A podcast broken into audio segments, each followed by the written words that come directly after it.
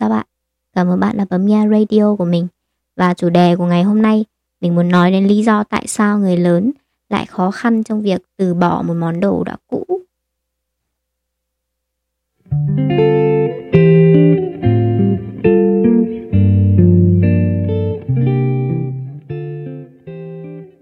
Đầu tiên thì mình xin gửi lời cảm ơn đến món quà từ Nhật Bản của một người bạn thân của mình. Đây là một cái món quà hết sức là ý nghĩa và có giá trị đối với bản thân mình. Đó chính là chiếc mi cà rô mà hôm nay mình sử dụng để ghi âm cho cái số radio này. Và xin một lần nữa gửi lời cảm ơn chân thành đến người bạn của mình. Quay lại với cái chủ đề ngày hôm nay thì uh, mình vừa mới kết thúc cái kỳ thi cuối kỳ của đại học năm thứ ba và bước vào cái kỳ nghỉ hè hai tháng sắp tới của mình. Một tuần qua thì mình đã dành toàn bộ thời gian để nghỉ ngơi, để đọc sách, để xem phim, để giải trí vân vân và để nghỉ ngơi. Bắt đầu từ tuần sau thì mình sẽ bước vào cái quá trình thực hiện những cái kế hoạch sắp tới của mình. Và chắc là cũng khá, khá là bận, tại vì uh, bên cạnh cái việc um, đi làm thì mình đã có những cái dự định khác. Cho nên là cũng khá là bận á, và không có nhiều thời gian. Thì tuần trước mình đã xem một cái bộ phim điện ảnh của Việt Nam. Đó là bộ phim Bố Già của Trần Thành. Đây là một trong những cái bộ phim mà mình đánh giá là hay nhất của Việt Nam cho tới thời điểm hiện tại. Mình rất là ít khi xem phim Việt Nam, và đây là một bộ phim hay theo cái cảm nhận của mình. Bộ phim này thì đơn thuần nói về tình cha con. Và ở trong cái bộ phim này thì nó có một cái tình huống như thế này. Đó là cái người con tên là Quắn thì mua một cái căn hộ mới và muốn là ba mình sẽ bán cái căn nhà cũ đi và lên thành phố, lên cái căn nhà mới này để ở cùng với anh ấy. Nhưng mà cha của anh ấy thì không đồng ý và đưa ra rất là nhiều cái lý do là nhà đang đẹp, đang tốt, tại sao lại phải bán đi rồi lên chung cư này kia, rất là nhiều lý do. Và hai cha con cứ cãi qua cãi lại, cãi qua cãi lại. Cả hai cha con thì đều có những cái lý do và những cái nguyên do rất là hợp lý. Mình nghĩ thế, tại vì hai người là hai cái thế hệ khác nhau. Một người là người trẻ và một người là một cái người mà đã đi qua nhiều sóng gió và là một người cha già. Thế cho nên là cái suy nghĩ của họ khác nhau và mọi cái lý do mà họ đưa ra đều rất là hợp lý so với cái độ tuổi và cái cách sống cũng như cái quan niệm của họ. Và mình thấy là cả hai đều đúng, không có ai là sai cả. Chẳng qua là chúng ta khác nhau về thế hệ và khác nhau về cái quan niệm sống mà thôi. Thế thì từ những cái tình huống của cái bộ phim này thì mình đã nghĩ đến cái cuộc sống hàng ngày của bản thân mình. Và mình nhận thấy rằng là trong cuộc, cuộc sống của chúng ta ấy, hàng ngày, hàng giờ nó đều hiện diện những cái thứ mà chúng ta ở bên cạnh nó rất lâu và nó gắn bó với chúng ta một thời gian rất lâu và nó đã cũ đi rồi. Nhưng mà khi chúng ta phải từ bỏ hoặc là phải rời xa nó thì chúng ta sẽ rất là khó khăn để chấp nhận. Và mình sẽ lấy ví dụ ở ngay chính cái bản thân của mình và cái gia đình của mình. Nói đến bà mình đầu tiên đi. Bà mình năm nay đã hơn chín mươi tuổi, rất là già rồi. Và ngày xưa khi mà mình còn bé tí á, thì mình nhớ là bà mình ở trong một cái căn nhà rất là cũ. Cái căn nhà kiểu ngày xưa, những bạn nào mà ở quê thì sẽ biết cái căn nhà này. Đó là một cái kiểu tiêu chuẩn của ngày xưa, đó là căn nhà ba gian.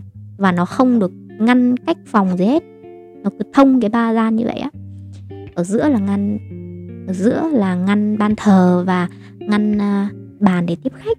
Còn hai bên cạnh á thì là hai cái giường, và không hề có một cái ngăn trở thành một cái phòng ngủ gì cả, mà nó thông nhau cả ba gian như thế. Và cái căn nhà của bà mình thì nó được lợp bằng mái ngói. Thì mái ngói thì mọi người sẽ biết là cái mái ngói á, thì mùa đông thì nó lạnh, mùa hè thì nó nóng, mùa mưa thì nó rột, nó hết sức là bất tiện. Và cái căn nhà này á thì đã được xây rất từ lâu rồi, từ khi mà bố mẹ mình còn chưa lấy nhau, mình còn chưa ra đời. Và cái căn nhà này là cái căn nhà mà bà và ông mình cùng nhau xây lên, cho nên nó đã rất là cũ. Nó không đến cái mức độ là tồi tàn, nhưng mà nó đã cũ và nó hơi bất tiện một chút vào mùa mưa, bởi vì nó sẽ bị rột. Và thế là quãng thời gian rất là dài bà mình sống ở cái căn nhà đó. Và mình cũng ở với bà ở căn nhà đó, bởi vì mình hồi nhỏ thì mình ngủ với bà. Và bởi vì cái sự bất tiện như thế cho nên là các bác, tức là con của bà và bố của mình, đã bàn nhau và đổi cái mái ngói đó trở thành cái máy Pro. Thì ngày xưa nhà bà nào ở quê sẽ biết cái máy Pro nó rất là nóng. Nó hơn cái máy ngói một chút, nhưng mà nó nóng kinh khủng khiếp. Và mùa hè nó sẽ nóng kinh khủng khiếp. Và nếu mà sử dụng lâu á, thì nó cũng sẽ bị dột. Và nó bị vỡ ngói chẳng hạn, thì nó sẽ dột và nó cũng sẽ bất tiện. Và bà mình ở cái căn nhà lợp mái Pro đó cũng một khoảng thời gian sau thì nó cũng bất tiện quá. Thế cho nên là các bác của mình và bố của mình lại bàn nhau và muốn là xây cho bà một cái căn nhà mới đẹp hơn và khang trang hơn, và đổ máy bằng lát nền đá hoa để cho nó sạch sẽ và nó mát hơn vào mùa hè. Và trong suốt một cái quá trình đó thì cả nhà mình đã xây cho bà cái căn nhà này hai gian, nhưng không đập cái căn nhà cũ ba gian kia đi để xây căn nhà mới lên đó, mà lại xây ở đằng trước. Tức là cái căn nhà mới thì ở đằng trước cái căn nhà cũ này, và không hề đập cái căn nhà ba gian đi.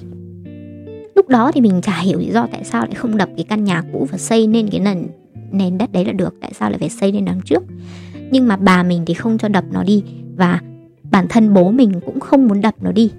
Và sau khi mà xây nhà xong thì bà mình rất là vui vẻ lên cái nhà nhà mới này và sinh sống và sinh hoạt.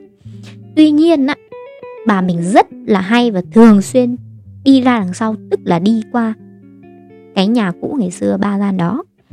Mình thì mình không hiểu lý do tại sao mà bà mình lại cứ ra đằng sau đó. Mình không hiểu là ồ, tại sao có nhà mới, có nhà đẹp, tại sao bà lại không ở đây mà bà lại dành rất nhiều thời gian ở cái căn nhà đằng sau đấy. Bà mình để đồ ở đấy này, những cái hòm cũ ngày xưa bà mình để ở đấy này, thậm chí là quần áo của bà mình, bà mình cũng để ở đấy luôn, và cái chạn bát bà mình cũng để ở đấy. Và khi mà mình đi học về, mình thường xuyên là không thấy bà mình ở trên nhà, mà bà mình luôn luôn ở đằng sau, là ở cái căn nhà ba gian đấy. Thì mình không có hiểu lý do tại sao hết ạ. Nhưng mà dần dần thì mình hiểu rằng là là bởi vì bà mình rất là nhớ cái căn nhà cũ đó. Mặc dù nó đã cũ và đã có cái nhà mới này, nhưng mà bà mình lại nhớ cái căn nhà cũ này. Tại bởi vì là nó gắn liền với bà mình quá là lâu. Có lẽ là cả một đời người bà mình sống ở cái căn nhà đó. Dù là có thay mái, dù là có sơn sửa lại, nhưng mà nó vẫn là cái căn nhà của bà. Còn bây giờ cái căn nhà mới xây nên, nó chỉ là cái căn nhà mới và nó không có đong đầy những cái kỷ niệm của ngày xưa khi mà ông mình còn sống, hai ông bà mình ở đó và nuôi các bác và bố mình lớn lên. Nó không có chứng kiến những cái kỷ niệm đó, cho nên cái căn nhà mới này bà mình không dành nhiều tình cảm cho nó, mà đơn thuần bà mình chỉ nhớ đến cái căn nhà cũ kia thôi. Dù nó có tồi tàn bao nhiêu thì bà mình vẫn rất là yêu nó. Sau đó một khoảng thời gian thì do cái căn nhà mới này nó cũng đã không phải là một cái căn nhà quá lớn, nó chỉ có hai gian và nó cũng thông y như cái nhà cũ vậy đó. Nó không có ngăn phòng ngủ cho bà mình, bởi vì nó nhỏ quá nên không thể ngăn phòng ngủ được. Bởi vì nếu như thế thì nó sẽ rất là hẹp và rất là giống như kiểu là nó quá là bí bách ấy.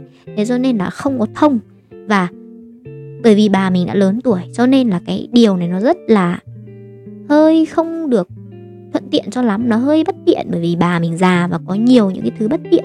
Thế cho nên là bố mình đã xây một cái phòng mới nối với cái căn nhà của bố mẹ mình á, và mời bà mình lên đấy ở, để biến cái căn nhà mới của bà mình á trở thành cái căn phòng khách và cái căn thờ cúng tổ tiên. Thì lúc đầu bà mình không có chịu. Bà mình nói rằng là tao không thích ở nhà đứa nào hết, tao ở nhà của tao thôi. Nhưng mà rồi dần dần thì cha mẹ đâu có thắng được con cái đâu. Và bác, các bác của mình và bố mình cũng đã động viên và năn nỉ bà, thì cuối cùng bà mình đã chuyển lên cái căn phòng mà bố mình xây cho bà đó. Cái căn phòng được gọi là cái căn, căn phòng đẹp và thuận tiện nhất trong nhà của mình thì dành cho bà. Bởi vì bà mình đã già rồi và bố mình thì luôn luôn mong rằng bà mình có một cái cuộc sống, cái phần đời cuối đời và cái, cái, cái tuổi già của bà sẽ được sống ở cái nơi thuận tiện và đẹp đẽ, sạch sẽ nhất. Và đã mời bà mình lên đó để sống. Từ đó thì mình có thể suy ra rằng là bà mình không có cần những cái xa hoa gì hết á. Bà mình chỉ nhớ đến cái, những cái cũ, những cái mà nó chứng kiến, những cái kỷ niệm, chứng kiến cái cuộc sống của bà mình ngày xưa, từ lúc còn trẻ cho đến khi già. Mọi thứ, cái căn nhà đó nó luôn luôn chứng kiến, và đó là cái lý do tại sao mà bà mình luôn luôn nhớ cái điều đó. Có thể là mọi người sẽ không để ý và nhận ra cái điều này, nhưng mà chỉ cần chúng ta quan sát một chút thì chúng ta có thể nhận ra hàng ngày trong cuộc sống, từ ông bà, bố mẹ mình, những cái người sống xung quanh mình, họ luôn luôn rất là khó khăn trong việc từ bỏ một cái thứ mà ở bên họ một khoảng thời gian lâu. dù nó có cũ, dù nó có mất cái giá trị sử dụng đến cái mức nào, nhưng mà về cái giá trị về mặt tinh thần thì nó rất là lớn, và muốn từ bỏ nó ngay lập tức thì rất là khó. Người tiếp theo mình muốn nói đến đó là bố của mình. Bố mình thì năm nay đã bốn mươi lăm tuổi, mới bốn bước qua bốn mươi lăm tuổi cách đây vài hôm thôi. Cũng đã bước sang cái tuổi bắt đầu là xế chiều và có nhiều những cái suy nghĩ già hơn một chút. Thì ngày xưa đó, khi mà mình còn bé thì nhà mình có mua một cái bộ sofa, mua một cái tủ đứng, mà cái tủ mà có thể đựng tất cả những cái đồ đạc ở trên đó, như là quần áo, đồ lưu niệm và cả tivi. Cái tủ nó rất là cao, rất là to, và một người không bao giờ có thể xê dịch được nó, phải ít nhất phải hai người trở lên đó. Nhà bạn nào mà ở quê mà ngày xưa có cái tủ đó thì sẽ biết cái tủ đấy. Và cái thứ ba đó là cái chiếc xe máy Dream của nhà mình. Thì cái xe máy thì bây giờ nó vẫn cứ sử dụng được rất là tốt, nó làm rất tốt cái công dụng của nó, đó là luân chuyển. Và bố mình đến thời điểm hiện tại vẫn đang sử dụng nó để đi làm hàng ngày. Còn cái bộ sofa và cái tủ thì vì là quá lâu, mười mấy năm, hai mươi năm đến nơi rồi, thì nó đã rất là cũ và nó hỏng rất là nhiều. Cái tủ thì cửa thì cái còn, cái mất, kính thì đã vỡ hết, và thậm chí không thể để được cái gì lên nữa, và nó rất là nguy hiểm, nó có thể đổ bất cứ lúc nào. Và cái sofa cũng như thế, nó cũng đã rất là cũ rồi, nó nó nó cũ lắm rồi ấy, không thể nào dùng được nữa rồi. Nhưng mà bố mình vẫn không vứt nó đi, bố mình vẫn xếp hai cái thứ đó ở cái trái nhà mà cạnh bếp của nhà mình á, và bố mình dành rất nhiều thời gian ở đó. Hầu như khi mà ăn cơm xong là sẽ ra nó ngồi đó. Sẽ ra nó ngồi và khi mà mình quay trở về Việt Nam để thăm gia đình mình cách đây hai năm, thì mình nói với bố mình là tại sao bố không vứt cái đồ này đi, vì nó đã quá cũ rồi, và con sợ là nó sẽ Nó nó nguy hiểm, tại vì cái tủ này nó cũ quá rồi. Mình sợ là khi mà em mình hay là bà mình hoặc con chó con mèo nó đi qua, nếu mà đùng một cái cái tủ nó, nó, nó, nó, nó rơi, nó vỡ vào thì sẽ rất là nguy hiểm. Nhưng mà rồi bố mình cũng không vứt nó đi, cho tới khi cách đây một tháng mình gọi điện về, thì lúc đấy bố mình đang ngồi ở cái chỗ đấy, và mình đã thuyết phục bố mình rằng hãy vứt cái đồ này đi vì nó quá là cũ rồi. Thì bố mình mới nói với mình rằng là đã có rất nhiều lần muốn vứt bỏ cái thứ đồ này đi rồi, nhưng mà nghĩ lại là ngày xưa ở trong cái xóm nơi mà mình ở thì nhà mình là một trong những cái nhà đầu tiên mua được những cái đồ này, cho nên là nó rất là nhiều kỷ niệm, và nó mang một cái giá trị mà không thể nào mua được bằng tiền. Vì bây giờ không ai sử dụng cái thứ này nữa, họ bây giờ họ sử dụng những cái thứ đẹp hơn, tốt hơn, bền hơn, và nó đắt tiền hơn, nhưng cái giá trị về mặt tinh thần của nó thì không thể nào mà mua được bằng tiền. Thế cho nên bố mình rất là tiếc và không vứt nó đi được. Nhưng mà thôi, mình hiểu cái điều đó, nhưng mà mình đã thuyết phục bố mình rằng là nó nguy hiểm và nó làm cho cái không gian nhà nó chật hẹp hơn. Thế cho nên là cuối cùng thì bố mình cũng đã chịu lắng nghe mình và vứt cái đồ đó đi. Và nói điển hình là đến bản thân mình á. Ngày xưa những ai mà là bạn mà chơi thân với mình thì sẽ biết mình có một cái chiếc nhẫn hay đeo ở ngón trỏ này.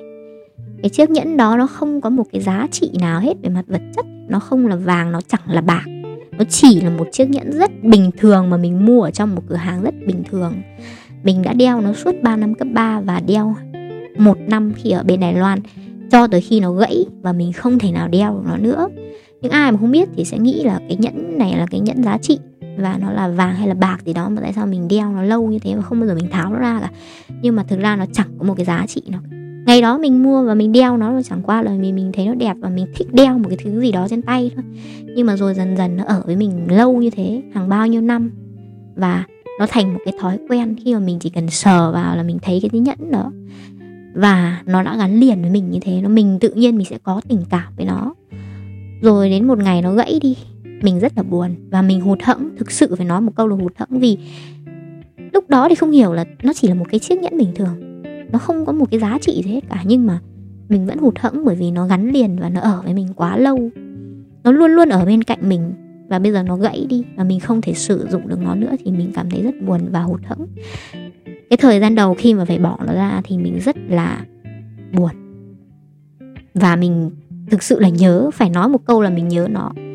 Và mình cũng không có ý định là sẽ mua một cái chiếc nhẫn khác để thay thế nó, mà mình sẽ không đeo một cái gì nữa. Và và, và mình cảm thấy rằng là mình thực sự có tình cảm với nó, không phải vì nó mang lại một cái giá trị nào đó về vật chất, mà là một cái giá trị về tinh thần. Anh ấy nói đến một cái, cái cái ví dụ nữa, đó là mình thì là một du học sinh. Mình sang đây đến đây đã năm là năm thứ năm rồi, và mình uh, chuyển nhà tổng cộng là bốn lần, cộng với cái lần đầu tiên mà khi mà từ Việt Nam sang Đài Loan và chuyển vào một cái căn nhà mới là năm lần.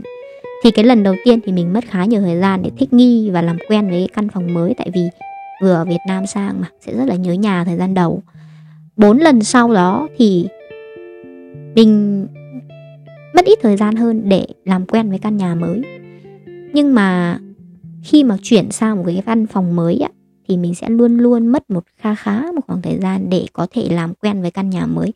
Và trong cái khoảng thời gian đó thì mình thực sự rất là nhớ cái căn phòng cũ của mình. Ở bên này thì mình không có nhà. Mình không có nhà và mình sẽ phải nghiễm nhiên coi cái căn phòng của mình là ngôi nhà của mình. Mình phải coi nó là ngôi nhà thôi, tại vì ở bên này mình đâu có nhà đâu. Và chính vì cái lý do đó cho nên là mình cũng mất rất là nhiều thời gian, một khoảng thời gian nhất định để mình có thể làm quen cái căn nhà mới của mình. Ngoài cái sự háo hức bởi có một cái căn phòng mới, mình dành nhiều thời gian cho nó chứ. Mình uh, đi mua đồ về trang trí này, rồi dọn dẹp này, rồi bố trí sắp xếp mọi thứ trong nhà để biến cái căn phòng mới này thành cái căn nhà sắp tới mà mình phải ở và gắn liền với nó. Tuy nhiên đâu đó sẽ vẫn có cái sự hụt hẫng và nhớ cái căn phòng cũ của mình, dù nó không phải là cái nhà của mình. Nhưng mà dù mình trở về và mình ở đó, mình sinh hoạt hàng ngày, mình ăn uống ở đó, mình ngủ ở đó, thì nó nghiễm nhiên trở thành căn nhà của mình. Và mình sẽ nhớ mọi thứ ở nhà, ở cái căn phòng đó. Và đó là cái lý do tại sao mà chúng ta luôn luôn khó khăn trong cái việc từ bỏ những cái món đồ mà đã ở bên chúng ta nhiều. Nó không mang giá trị về vật chất nhiều, nhưng mà nó lại có một cái giá trị về mặt tinh thần lớn. Thế cho nên mình đã đọc rất là nhiều bài báo trên thế giới nói về những cái người rất là kỳ lạ, rằng anh A này đem lòng yêu một cây cầu, chị B này đem lòng yêu một quyển sách, hay là đơn thuần yêu một cái con búp bê. Và khi mà đọc lên thì mọi người cảm thấy rất là mắc cười. Tại sao lại không yêu con người mà lại dành tình cảm cho những cái thứ vô tri vô giác, không có cảm xúc như thế? Nhưng chúng ta không phải là họ, và chúng ta sẽ không hiểu được rằng cái món đồ đó, dù nó vô tri vô giác, nó không phải cảm xúc, nó không có, có một cái bất cứ một cái giác quan nào, nhưng chúng ta làm sao biết những cái món đồ đó đối với người ta có cái giá trị gì về mặt tinh thần? Nó có một cái kỷ niệm nào đó mà người ta không thể nào mua được bằng tiền hay không? Và đó là cái lý do mà họ dành tình cảm cho những cái thứ vô tri vô giác đó, mà chúng ta không phải là họ, và chúng ta sẽ không bao giờ hiểu được cái cảm xúc đấy. Thế cho nên là mình muốn rằng khi mà chúng ta có một cái món đồ, chúng ta sở hữu một món đồ nào đó, dù nó không có tình cảm, nó không có cảm xúc, nhưng chúng ta hãy trân trọng nó, bởi vì nó ở bên lâu chúng ta thì tự nhiên chúng ta sẽ có tình cảm với nó. Và mình hy vọng là mọi người sẽ trân trọng những cái thứ ở bên cạnh mình. Đừng để đến khi nào mà phải vứt bỏ hoặc là rời xa nó thì chúng ta mới nhận ra là cái giá trị về mặt tinh thần của nó. Và chủ đề hôm nay mình xin kết thúc ở đây. À, một lần nữa mình xin gửi lời cảm ơn đến món quà của người bạn từ Nhật Bản của mình. Và cảm ơn mọi người đã lắng nghe số radio lần này của mình. Chúc mọi người có một ngày an lành và hạnh phúc. Xin chào và hẹn gặp lại.